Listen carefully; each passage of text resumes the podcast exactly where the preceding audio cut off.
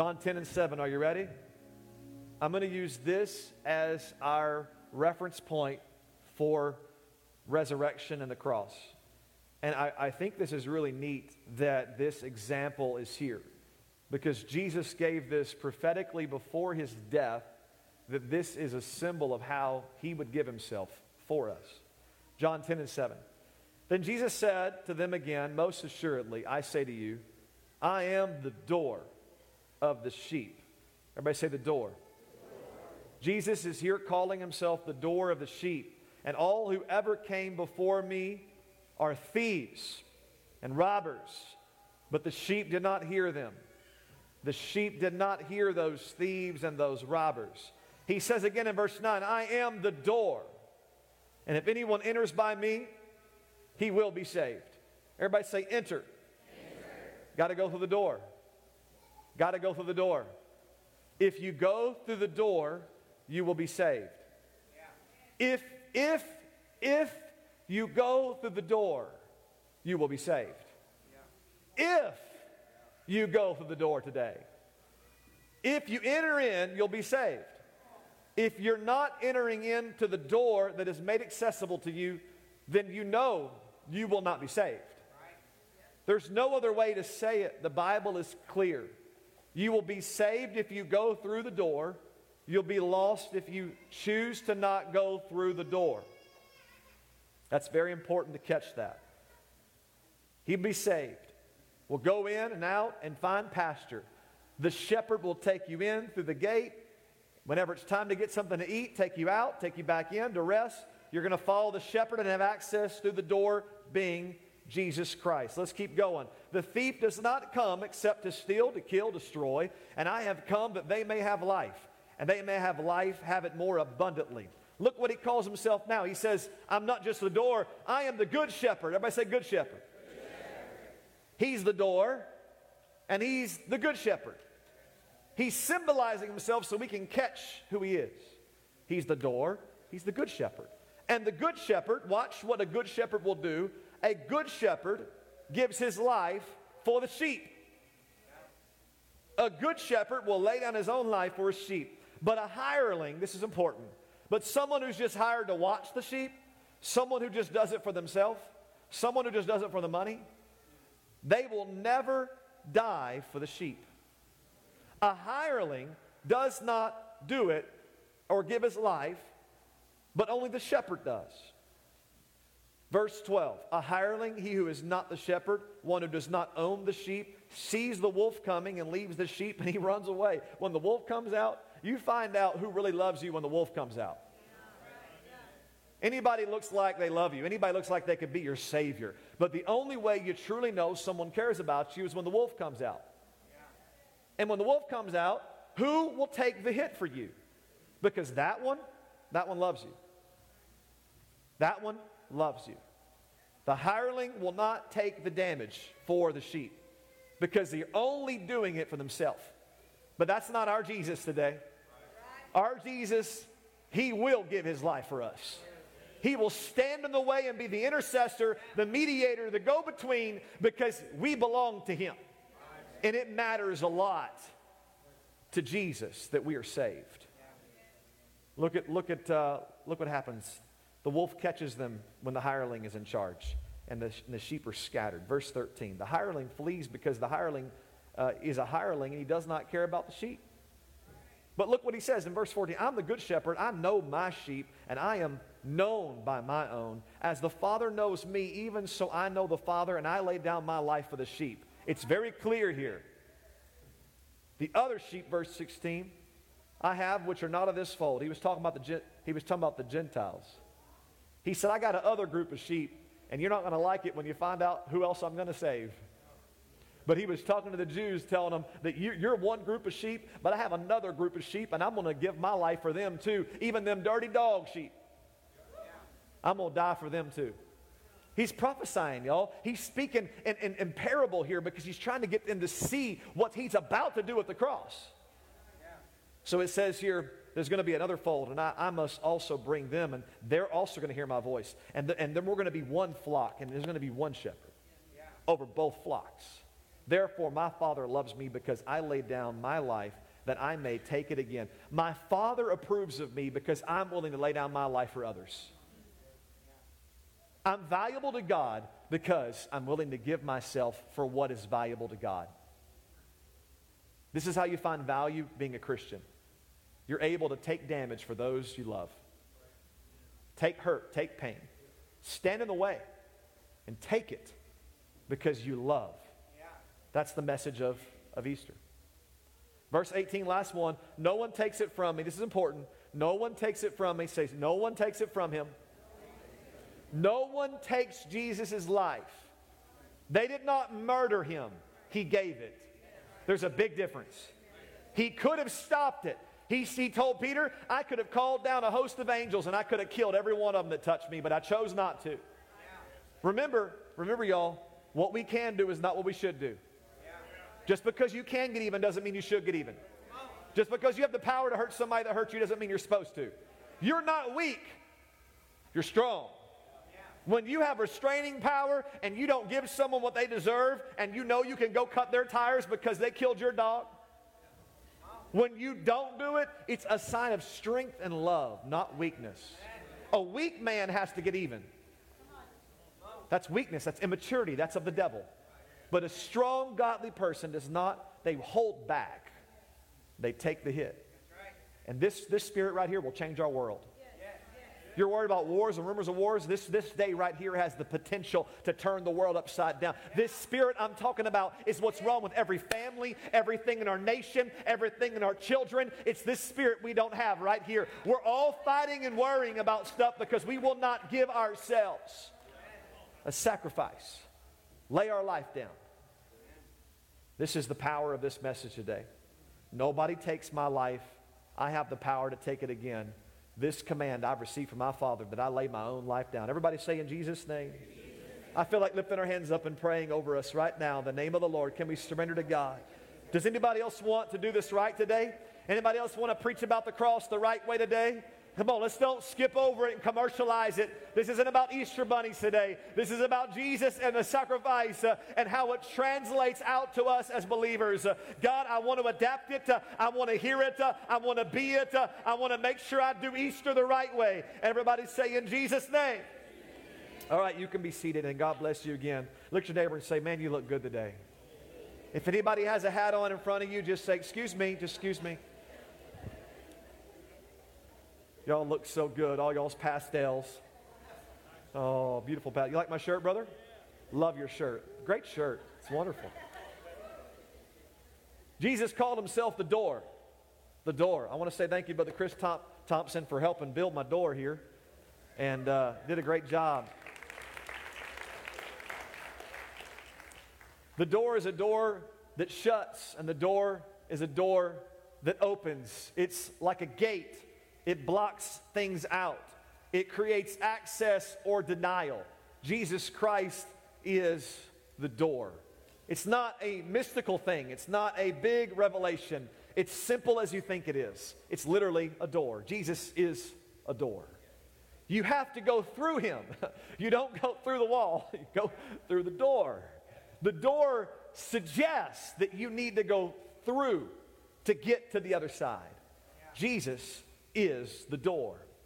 I want you to remember in our text that the gatekeeper would open the door only for the good shepherd.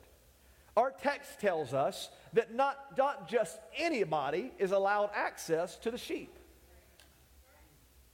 but only the good shepherd has the access to get in, to let the sheep come in to have the back and the forth, only the good shepherd is allowed to do that. And the question is I alluded to already in our text what is the difference between a hireling and a good shepherd?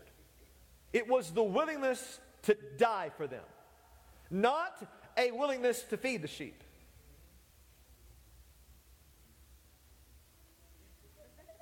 That's a great shepherd. Look at him, he feeds the sheep. Look how he does it. He's so caring and loving. He loves the sheep, he feeds the sheep. I want to find me a Jesus that feeds me. That's good. No, it's good. It's a good part of it. But the hireling can do that. Anybody can feed the sheep. That's, that's easy. So notice the difference. The difference was not that, that you pet the sheep. Whoever pets the sheep loves the sheep. Whoever snuggles with the sheep at night when the sheep is cold is, is the one that truly loves. Notice the, the difference in this parable is that he's willing to die for the sheep. Not just hug and pet and, and, and whisper sweet things in its ear. You're such a good sheep.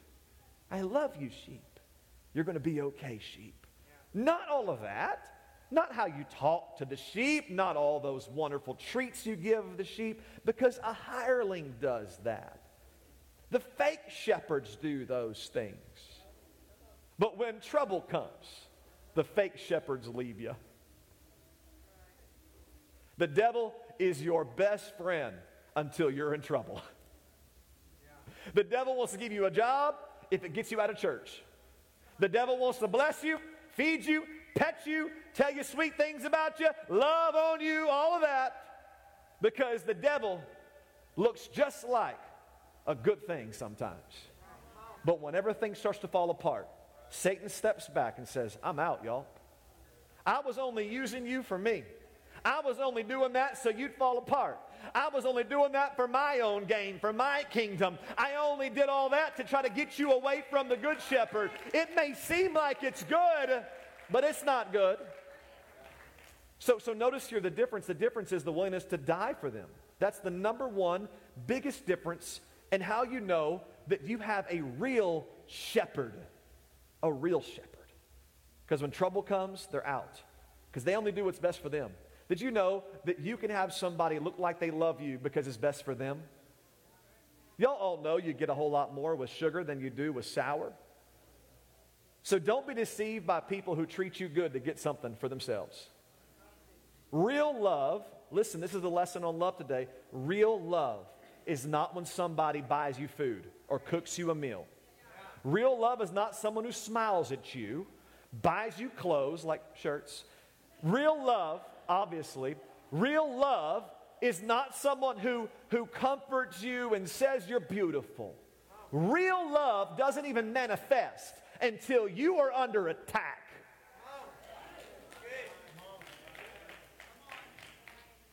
Yeah. Only the real and true owner of the sheep is willing to die for the sheep. Notice how they didn't follow Jesus for his miracles, signs, and wonders. Notice how, because he gave mercy and kindness, and he taught really cool messages and preached better than anybody, and even gave them free food.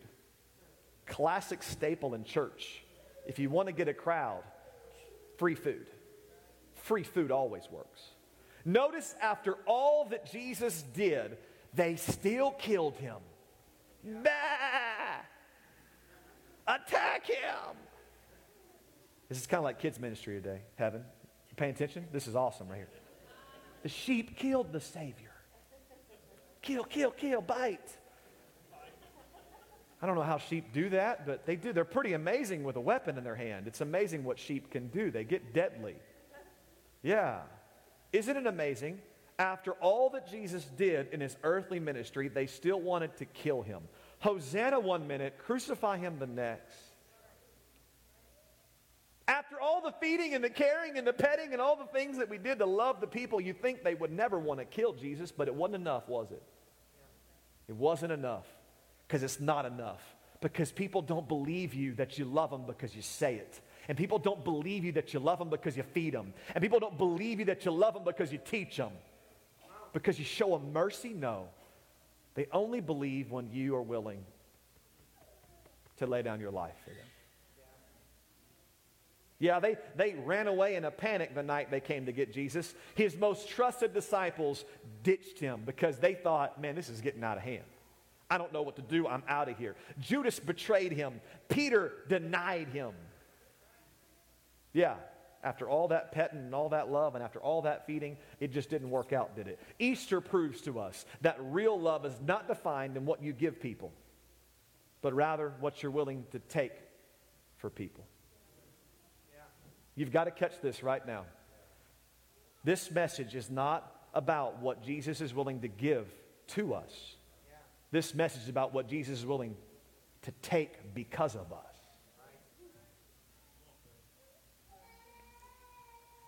That has to settle in right now because some of you don't think he loves you because you haven't got a raise, you haven't got a healing, because he nobody whispers in your ear, nobody snuggles with you.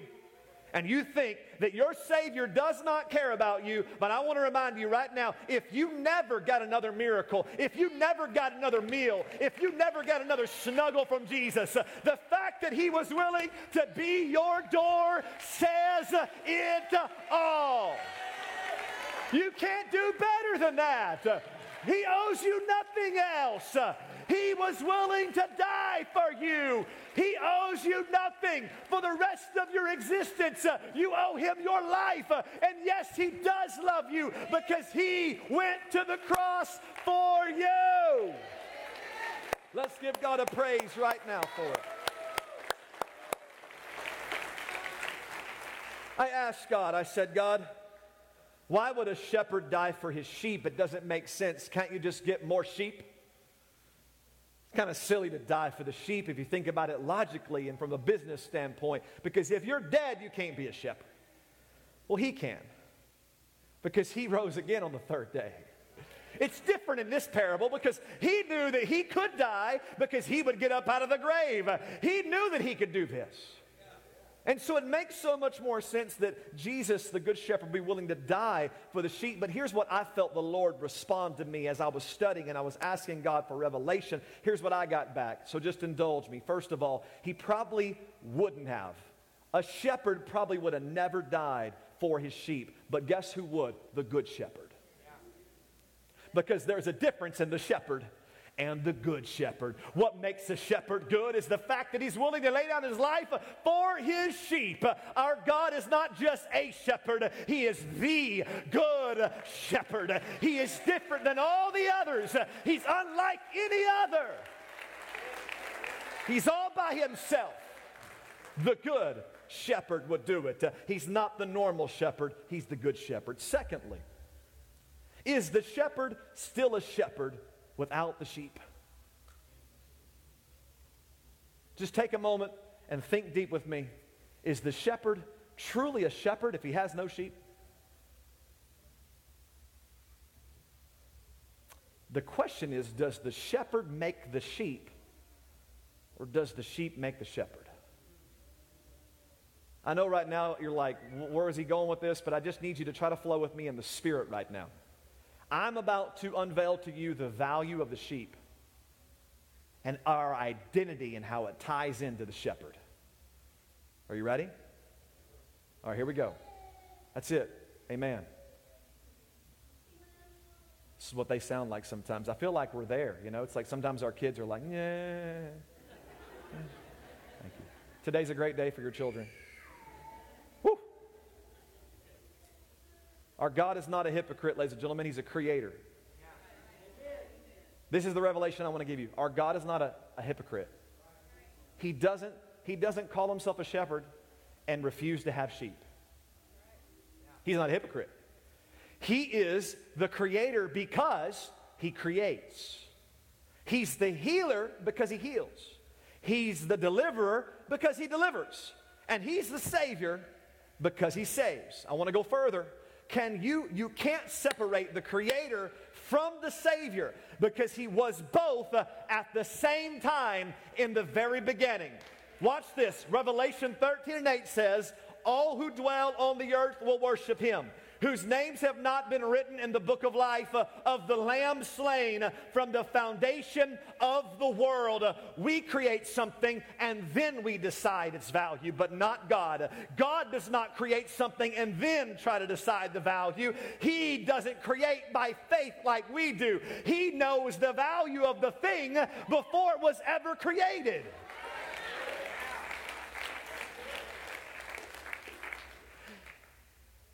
This is why God made us with every intention of dying for us as He made us. Because in the mind of God, when He created or was planning to create Adam and Eve, He foresaw Adam and Eve's failure and sin, and He knew that if I make them, I make myself die. Because I'm a shepherd. And I can't be a shepherd if I have no sheep. If I create the sheep, I make myself a shepherd. If I make the sheep, I make myself the shepherd. If I make people and they fail and they get in the ditch and I'm the good shepherd, it's up to me to get them out of the ditch. It's up to me to save them. And that's why he's creator and savior at the very same moment.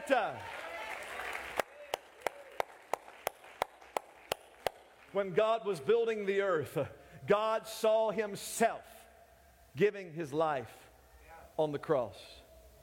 He said, I am willing to be the lamb slain from the foundation of time because I see my people getting in trouble. He is no hypocrite. And for those of us this morning that we're having a hard time understanding why our God would give his life for us, you have to understand how we were made. You see, God breathed his own life into us. We are not our own. We are not our own. We are not independent of Him, but we are God breathed. We are God breathed. Yes, you and I are not just separate created beings, we're extensions of God. What makes us so special is that we were created by the nature of God. Look at your neighbor and tell him God wants his breath back. Don't get, don't get grossed out by that, by the non tic tac people in the room right now. But God wants his breath back uh, because whenever he, whenever he exhaled uh, and when he breathed life into us, uh, he's about to inhale. He wants to take us home. He wants to get us back. he wants that breath that he gave to us back for himself. we are the extensions of God's Spirit. You and I are eternal beings. We are not independent of God. And that's the reason why all over the world, people in caves over the generations have drawn on the walls and said there must be a God out there, and nobody even took them to college. Because it's inside the mind of a man to know that there must be a higher power that made me. And you look at the history and civilizations, everybody knows there's got to be a higher power. Everybody knows there's got to be a higher power. And we also know today that our God made us. he made us, not we ourselves. and He wants that breath back. He never intended to make us and us be separated. He intended to be the good shepherd, to save us. So here we go. There are two key moments on the cross I want to highlight today. When Jesus was being tortured on the cross, he said, Father, forgive them, for they know not what they do. Everybody say forgiveness. When Jesus died on that cross, the Bible says that the veil in the temple was torn in two from top to bottom. As his body was breaking and dying, the Bible says that that thick curtain in the veil that separated all of us unholy folks from God's presence was ripped in two from top to bottom. Not from bottom to top because no man did it, it was a God act. So these two things at the cross are so important. Number one, our forgiveness. Number two, our access to the holiest of holies. The cross is a symbol of forgiveness and death, but more than that, it was the key that opened up the door. Is anybody thankful that Jesus paid it all and now we can go? Through the door. Is anybody glad that at the cross uh, he said, It uh, is finished? Uh, and and for thousands of years, we couldn't get in. We couldn't get in. But now we can go in. Now the door is open. Now the door is unlocked because the cross gave us the key to get back to Jesus. That's right, we ought to shout right now. We ought to give God a praise right now because we don't belong on the other side of the curtain. We don't belong in the presence of God. We don't belong there. Thank you, Jesus. Look at me, look at me. We can all go now. Back in those times, only the most holy, clean guy could go in. Only one could go in. Only the best of us could go in. Oh, no. But now we can all go in. I said everybody in the room can go in. The people you don't like can go in. All those people in your life that you hate, they can go in. Everybody can go in. The door has been opened.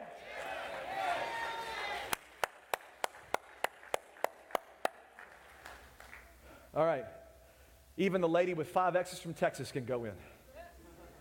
The drug addicts, the abused, and the used can go in. Quitters, hitters, and bad babysitters can go in. Men, women, trans, pans, and bi can go in. Smokers, jokers, stokers can go in. Devil worshippers, biker gangs, and those who can't sing, they can all go in now because the cross is accessible to every single person. Listen to me, you can't create a gender that can't go in. You can't make up something that can't go in. You can't make something so evil that can't go in. Thank you, Jesus, for the cross. Thank you for access. And you know what? That's why y'all came to church today. Why would you want to celebrate something like that? That's why there's parties. That's why everybody's getting together, having picnics, barbecuing, smoking pork belly, Brother Wes. Uh, that's why y'all having such a good time. This is why we dress up like somebody got married. Wait until the hottest part of the day. Throw some plastic uh, candy stuffed eggs and muddy grass and send our kids to cage fight for melted sugar.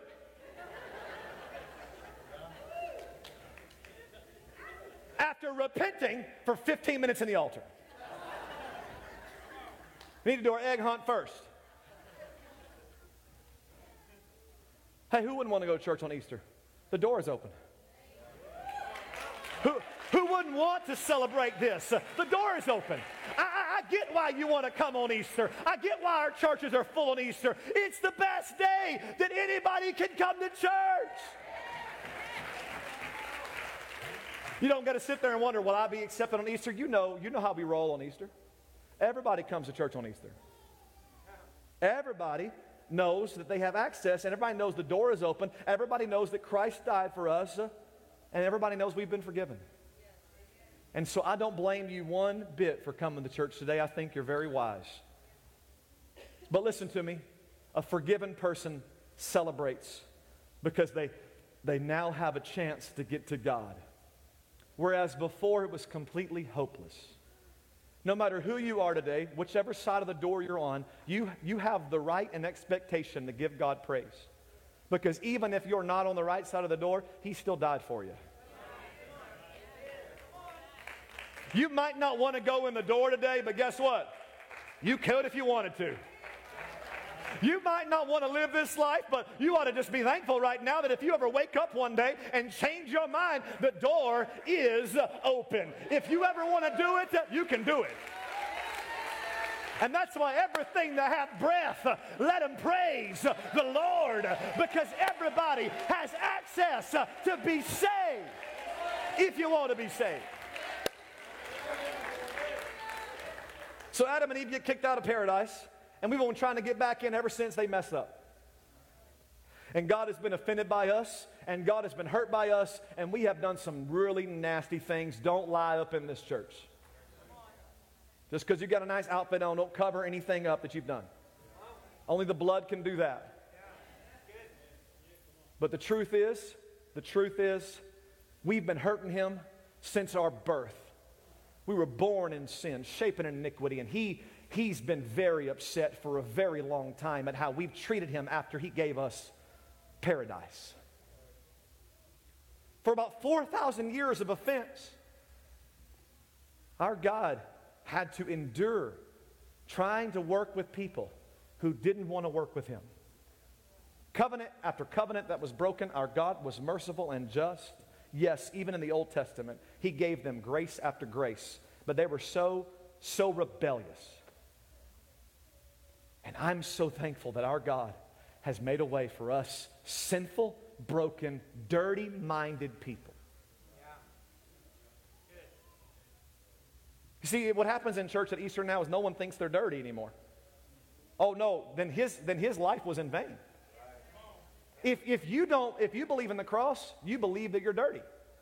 Because if you believe that he died to try to clean you up, then that's saying you're dirty.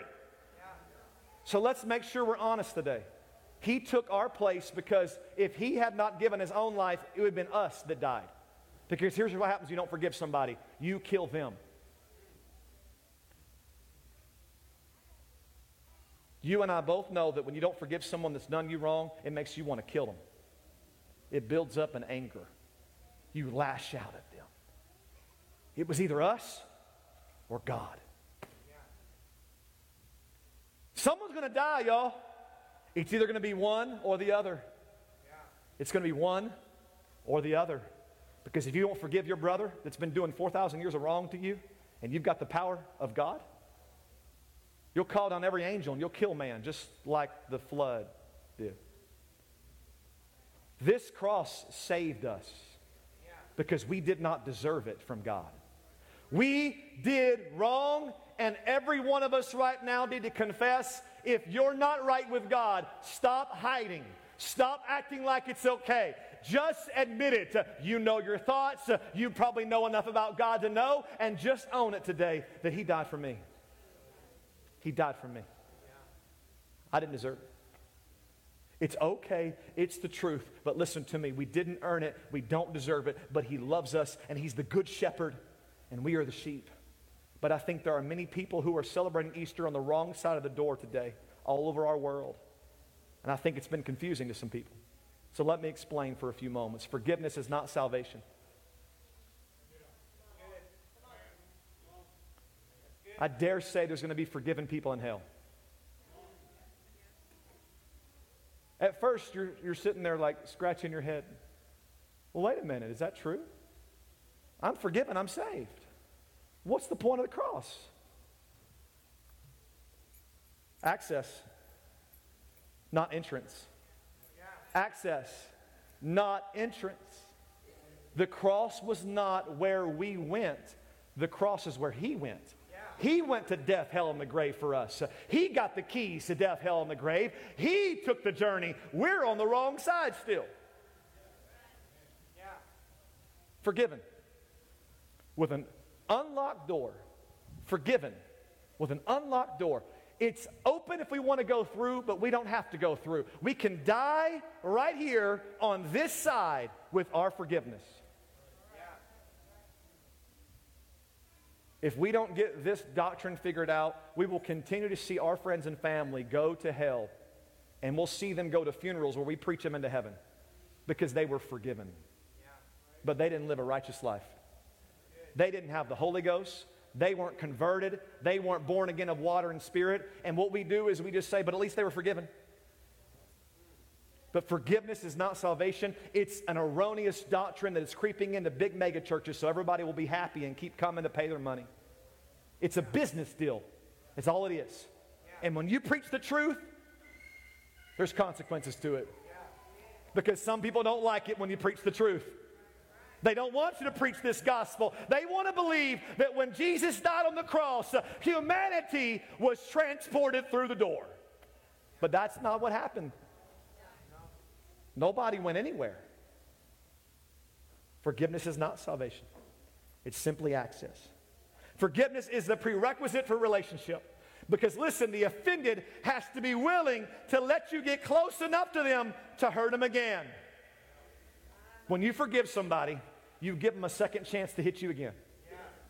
And that's why we don't forgive people. Because if you don't forgive somebody, they can't do it again, can they? God's going to heal some really messed up souls in this place today who you don't have forgiveness in your heart, or you're watching online and you don't have forgiveness in your heart because you don't understand the power of forgiveness truly. God's gonna, God's gonna really fix some stuff. I feel in the Holy Ghost. I've felt it for a long time. I feel like God's gonna speak to us. When you're offended, when you're offended, the offended has to be willing to let somebody come back in that's already hurt you and do it all over again. And this is the reason why you won't let anybody get close to you again because you don't like getting hurt, because you don't like being like Jesus. Guys, we're not Christian if we can't get hurt. I don't care what you say, shout, dance, do what you want to do. We are not true Christians if we can't take a hit. We're not. The climax of Christianity was in what you laid down for your brother, not what you give to them. Oh, here's, here's a gift, here's money, here's a friendship. That's not love. Because you can do all those things for you. But this right here, ladies and gentlemen, this is what forgiveness looks like. And this is what we've got to emulate with each other. Or we're going to be miserable, hating, bitter people. This is the key right here. The offended have to love you enough to say, hey, let's start over. You don't love somebody that you won't look at them and say, let's start over. You don't love them. Bottom line, you don't love them. You say, I love them, but there's no I love them, but. As funny as that sounds. There's no I love them, but. No, I love you, but I just, I just will never lay anything down for you again. Well, then you don't love them. Because true love and forgiveness is one to get hit again, to restore the relationship. Help us, Jesus. At the cross, listen, check me on the Bible. Nobody was saying, I'm sorry, will you forgive us? And he was like, Sure. Well, who, who was at the crowd? Who was at the crowd saying, Jesus, we've messed up as a human race. Would you forgive us? And he was like, Well, since you asked, nobody, ladies and gentlemen, nobody asked God to forgive him. But he did it anyway. Because forgiveness is not when someone asks you. Forgiveness is not on them to come to you. Forgiveness is on me to die for them. Hey, y'all want to be real Christians and have a real church now? You want to do it the right way or, quit, or, quit, or just keep playing church? Just act like we love each other. The real way to have church, the real way to have love is to let them hurt you and still love them again and let them get close again and to say, come on back and hit me again.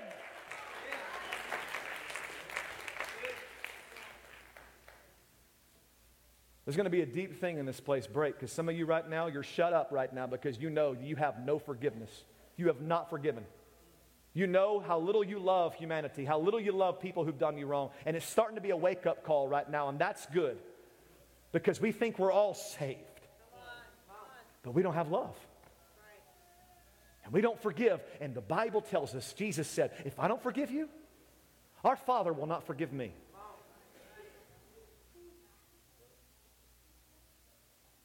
You know what? Before you talk in tongues today, I'd just like for someone to forgive somebody. That'd be a miracle too. I don't want to rush past the cross and get the Holy Ghost. I, would really like for someone just to start at the cross and say, I forgive. I've been forgiven. He forgave me. I don't deserve it. I'm a jerk, and God forgave me. You know what? I think I'm going to start forgiving all the jerks. I've been a jerk. Pastor Green's been a jerk. You know what? I can forgive you because I've been forgiven for all the stupid stuff I've done. God, bring us a revival of forgiveness this Easter so we can celebrate the right way. All this bitterness and animosity and wearing our nice clothes, uh, acting like we're celebrating the cross. Uh, you can't celebrate the cross uh, if you have a grudge. It's impossible. Help me, God, finish this message in Jesus' name. Help us, God, break this today in the name of Jesus. Please hear me. I'm going to take a little time today, but please hear me. There is no better way to say I'm offended than by saying I forgive you.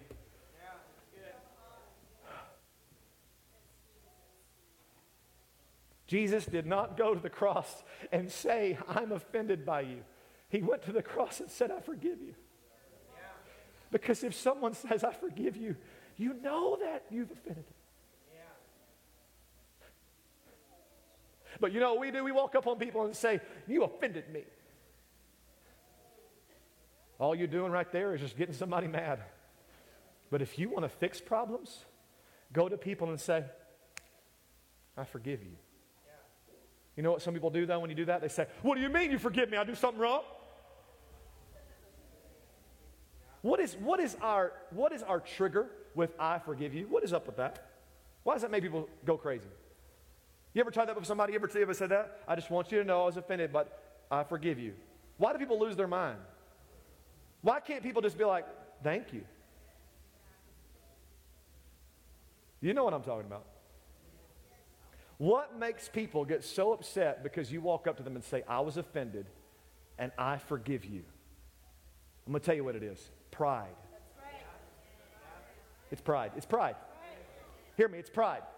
When someone approaches you and says, I was hurt by you, they are not saying necessarily that you did it on purpose.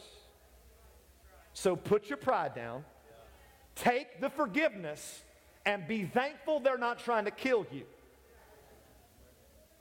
or hold a grudge against you. Because the greatest way for us to say we've been offended is to walk up to the person that did the offending and say, I forgive you anyway. And we've got to stop losing our minds when people try to forgive us. So, forgiveness is simply access and not salvation. Then, then how do we get saved? That's how we're going to close today. Everybody say entrance. Forgiveness is access. The cross, the key, it's open. But there's a big difference in forgiveness and repentance. Yeah. Repentance is our part, forgiveness is his part. Yeah. And here's how you accept forgiveness.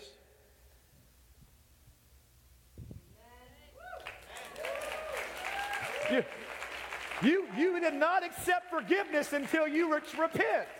You got to go in, you got to change. If you're not willing to change, forgiveness has lost its power. Sorry. Sorry. Sorry. No, you're not. Don't ever let anybody tell you they're sorry if they don't repent.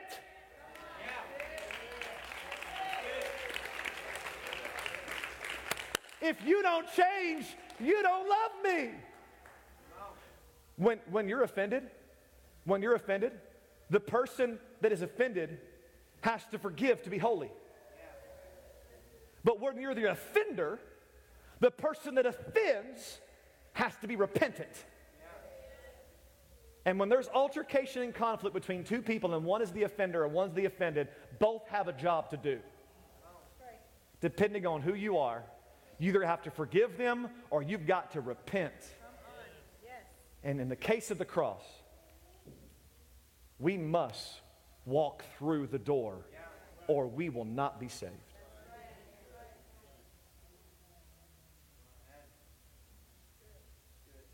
You can be seated a few more moments. Forgiveness works in tandem with repentance. Forgiveness even empowers repentance. It doesn't matter how much you want to change if the one that you've offended doesn't forgive you. You ever tried to change and the person that you hurt doesn't care? I know I have as a pastor. I know I haven't always done things great. In my five years I've been here, I've been unwise at times. And I go to people and say, I'm sorry, I'm not that way anymore, and I'm changed. And yet they say, I'm out. Oh, is that how we act as Christians? Is that what we do now? After all the times I forgave you for offending me over five years, peace. There's no love and there's no forgiveness in that person. Because if you truly love somebody, you give them a chance to repent. And if they repent, no problem. No problem. But I know you've been there too. But watch, when you forgive somebody, it literally builds faith in them that they can change. Because when you forgive somebody, you say this I'll let you back in even though you've hurt me. Guess what you're saying? I believe you won't hurt me again. You know what we do to people? We say, I ain't letting you get close to me anymore, Brandon. Last time you popped my tires when you took my truck mudding, and I ain't never letting you take my truck mudding again. But when Brandon says, when Brandon and I have this conversation, and it's like, Brandon, you know what? I forgive you, bro. You know what Brandon feels? I'm going to take care of that truck next time I drive it. because forgiveness is faith that somebody can change. And when Jesus died on the cross for you, guess what he told you without telling you? I believe you'll come to the door. I believe you're going to come in the door. I believe you won't stay a sinner. I believe you won't stay lost. I believe you won't stay that way. I believe you're going to receive the forgiveness and be changed. Let me hurry. Let me hurry. Let me hurry. Here we go. Let me go further. Forgiveness is literally faith for repentance. Forgiveness suggests that you, you can stop offending. And when we say, I forgive you, you need to hear it. Uh, I believe in you. When you say, I forgive you, you need to receive it from somebody. Why are you mad at somebody? Everybody else will hold a grudge and try to plot your demise. But the person that comes to you and says, I want to work it out, uh, I forgive you, why aren't you happy about that? You know what? If we'd be easier to let people forgive, we'd have a lot more friends. Because some people I don't want to go to and even try to say, I forgive you. I'm scared they're going to hit me. But we've got to get better at that as a church. When we say, I forgive you, you got to hear it. But Satan whispers inside our heart, You messed up, they don't love you, and that's the lie of the devil. It's just our pride and our fear of failure talking, and when we say it, we've got to be open. When we forgive somebody, it doesn't even have to mean that you messed up it means that it hurt. And I can't tell you how many times I said, I'm sorry for things I did not intend to do because I wanted to make sure the other person knew I wasn't trying to hurt you. It was an accident. How many times have you auto apologized for stuff because you were afraid that the person will hold it against you the rest of your life? I was on a date with my wife the night she said she loved me, and I was getting a chair at a coffee shop and I didn't know she was moving behind me into position. I grabbed the chair and I went like that. I hit her right in the middle of the nose with a wooden chair. Split, begins to turn red and black. And that was the night that she told me that she loved me later on because she said it like this If I can love you after that, then I must really love you if I still care about you after that. I didn't mean to do it. But you know what? I'm apologetic by default because I don't want her to hold a grudge against me. Because you got to be really careful to make sure that that other person doesn't hold a grudge. You have got to even apologize when you didn't even do anything wrong.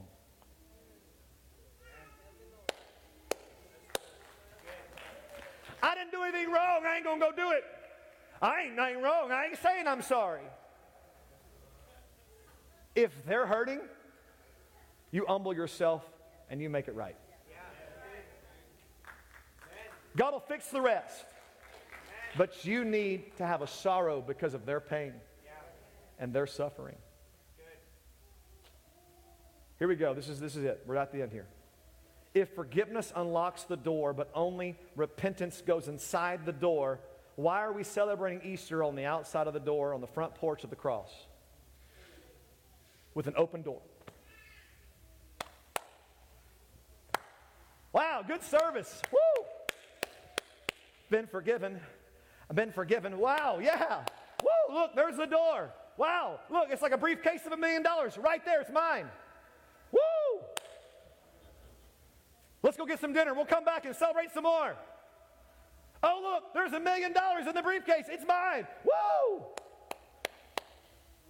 People live their entire life as believers, not going to the door.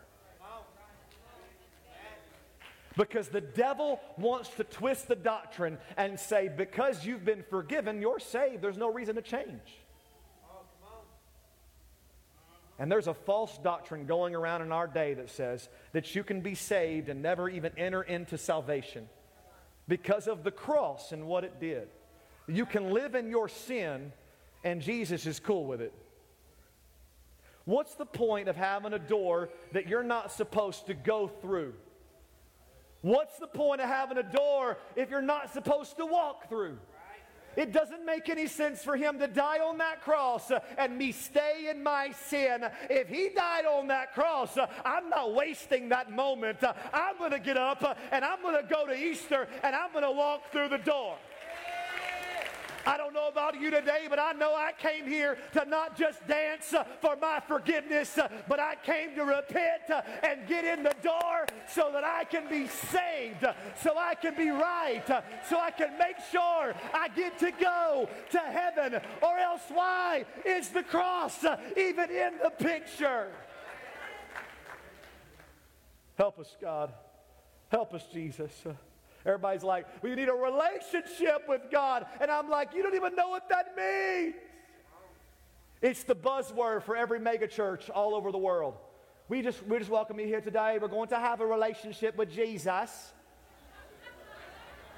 Everything we do is about relationship. Even though I've cheated on my wife five times, I know relationships. Are you kidding me? You can't keep offending your wife and have a good relationship. You can't live in sin and walk with God. Are you kidding me? You have no idea what a relationship means. It means you stop cheating on your spouse. Walk through the door.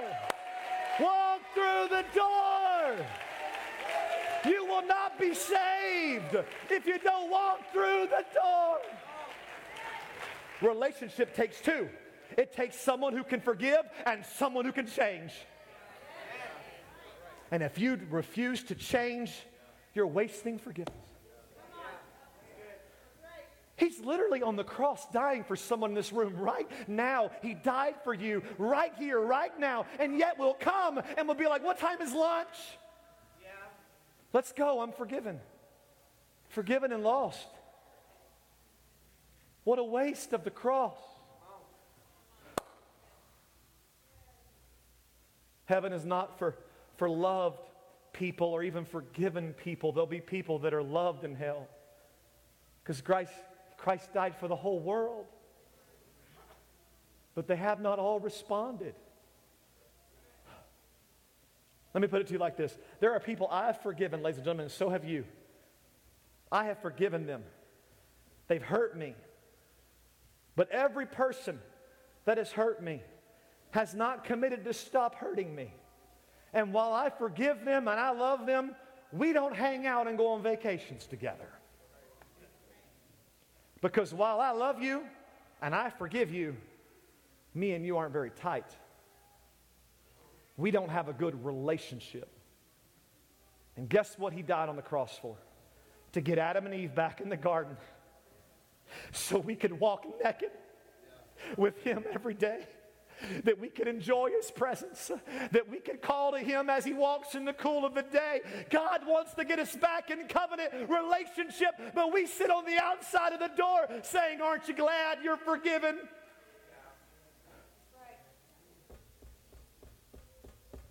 My love for people forgives them, but their love for me causes them to stop hitting me.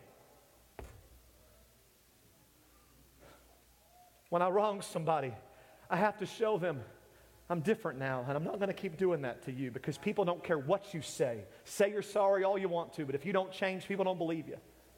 Words are cheap in this culture, and people don't want to hear you say, I'm sorry. They want to see you stop hurting them. So walk through the door.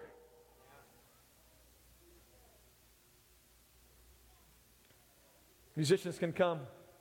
Let's get ready to pray. Start preparing your minds. We're almost there.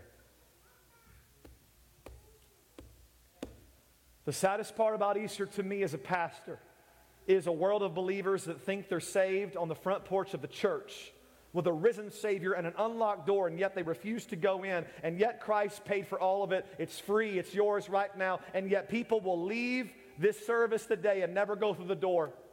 And it's sad to me because it's totally free available. You've got it right there in front of you. You've got a bag of money you don't want. You tell your friends you have access to it, but you won't go get it. People are like, Oh, you, you have access to money? I sure do. Why are you driving that car? Well, I haven't gone through the door. There's nothing more confusing to a world than a bunch of forgiven people who won't go get the prize. How many more Christians do you and I have to meet that say, I'm a Christian, I'm forgiven, and I'm like, well, why aren't you different? Because why be different if you're already saved?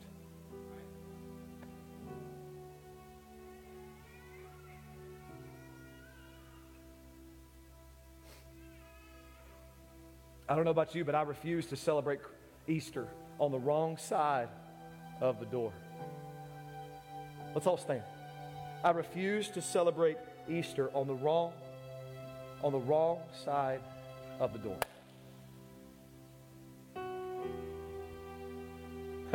Thank you, Lord. You died for me. You're the door. You're the good shepherd. You gave your life for me. You love me. Thank you, Lord. That's beautiful. Thank you, Lord. Hey, y'all, it's Easter. Look at my outfit. I'm forgiven. What makes it so sad is that as a preacher, I get up here and I tell you the good news, and yet to some people, they're sad right now, like, I have to go through the door. I have to change. How do we look at the sacrifice of the cross and get mad? We've missed it all. He bled, he died, he was stripped naked, a crown of thorns, beaten with a cat of nine tails. He was made fun of and spit on, and he walked and carried that cross, and he hung there and died, and they nailed him to that cross, uh, and they pierced him, and blood and water ran out, and he gave it to us. And yet we want to sit here and say, Good thing you died. I'm forgiven. Nothing could hurt Jesus more than giving all that pain for us and seeing people sit there in service on Easter and say, good. I'm good. I don't, I don't want to go in. Because you know that in order in order to go in, you've got to repent, and you know that you can't sit at his table and look him in the face and live the way you're living right now. But I got good news for you. If you can just get in the door, everything you need is going to be there. You see, you say, I got to get right to get in the door. No, you don't. You just got to get forgiven. Because forgiveness is justification. What that means is when God looks at you, a sinner, and says, you're nasty. No, he doesn't see nasty. You know what he sees when he sees you because of the cross? He sees his own sacrifice. He looks at you and says, Yeah, even in your sin and your mess, uh, even you can come in through the door. And guess what happens when you choose to walk in the door of repentance? Repentance is not holiness. Repentance is a choice to move towards God. And so you turn away from your life and your sin. You turn away from everything that's caused you pain. And you say, you know what? I'm ready to go to the door. And when you go through the door, there's Jesus. Your alcoholic addictions, uh, your abuse problems, uh, your anger issues, uh, everybody can come in the door and sit uh, at the feet uh, of Jesus. Uh, and there you will fix everything you could never fix. This, this is the side of the cross I'm worshiping on today. I refuse to hear this message at Easter and stay on the other side in my sin and all my selfishness. But today I'm willing to give my life. Is anybody else willing to give your life today? Because you know what? He loves us. He's the only one that would. When's the last time somebody you found out really would have that much pain because of you? But what a treasure we have in Jesus that our God, our King of Kings, our miracle worker, our healer would give his life for us. And you think I'm going to sit here just forgiven? No, I'm going to not just be forgiven, I'm going to be sanctified. I'm going to be washed and I'm going to be cleansed and I'm going to have power and I'm going to have anointing. I'm going to celebrate Easter on this side of the door, on the inside of my walk with God. Right now, every one of you hear me. It is finished. Father, forgive them for they know not what they do. You don't have to ask for it. You don't have to ask for it. It's done. The question is will you go in the door? Will you repent like John said, the Baptist, and repent like Peter said at Pentecost? Because forgiveness is our God's job, repentance is our job. Right now, you don't have to ask Him for forgiveness for the dirty things you've done. You don't have to ask Him. You just have to receive it by getting up from where you are and saying, Enough of this, living forgiven and lost. I'm going through the door I'm going to be at every church service. I'm going to break my Bible open and pray.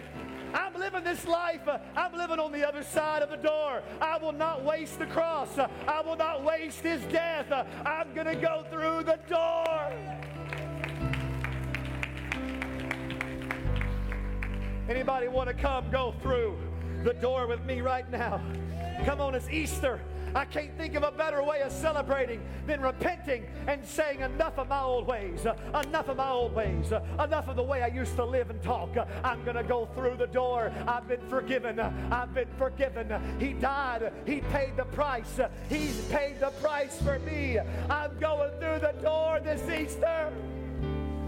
Won't you ask somebody, some guest, some friend, and say, Do you want to go through today? Do you want to go through and celebrate with me the right way? I'm going to repent and then I'm going to celebrate the door today.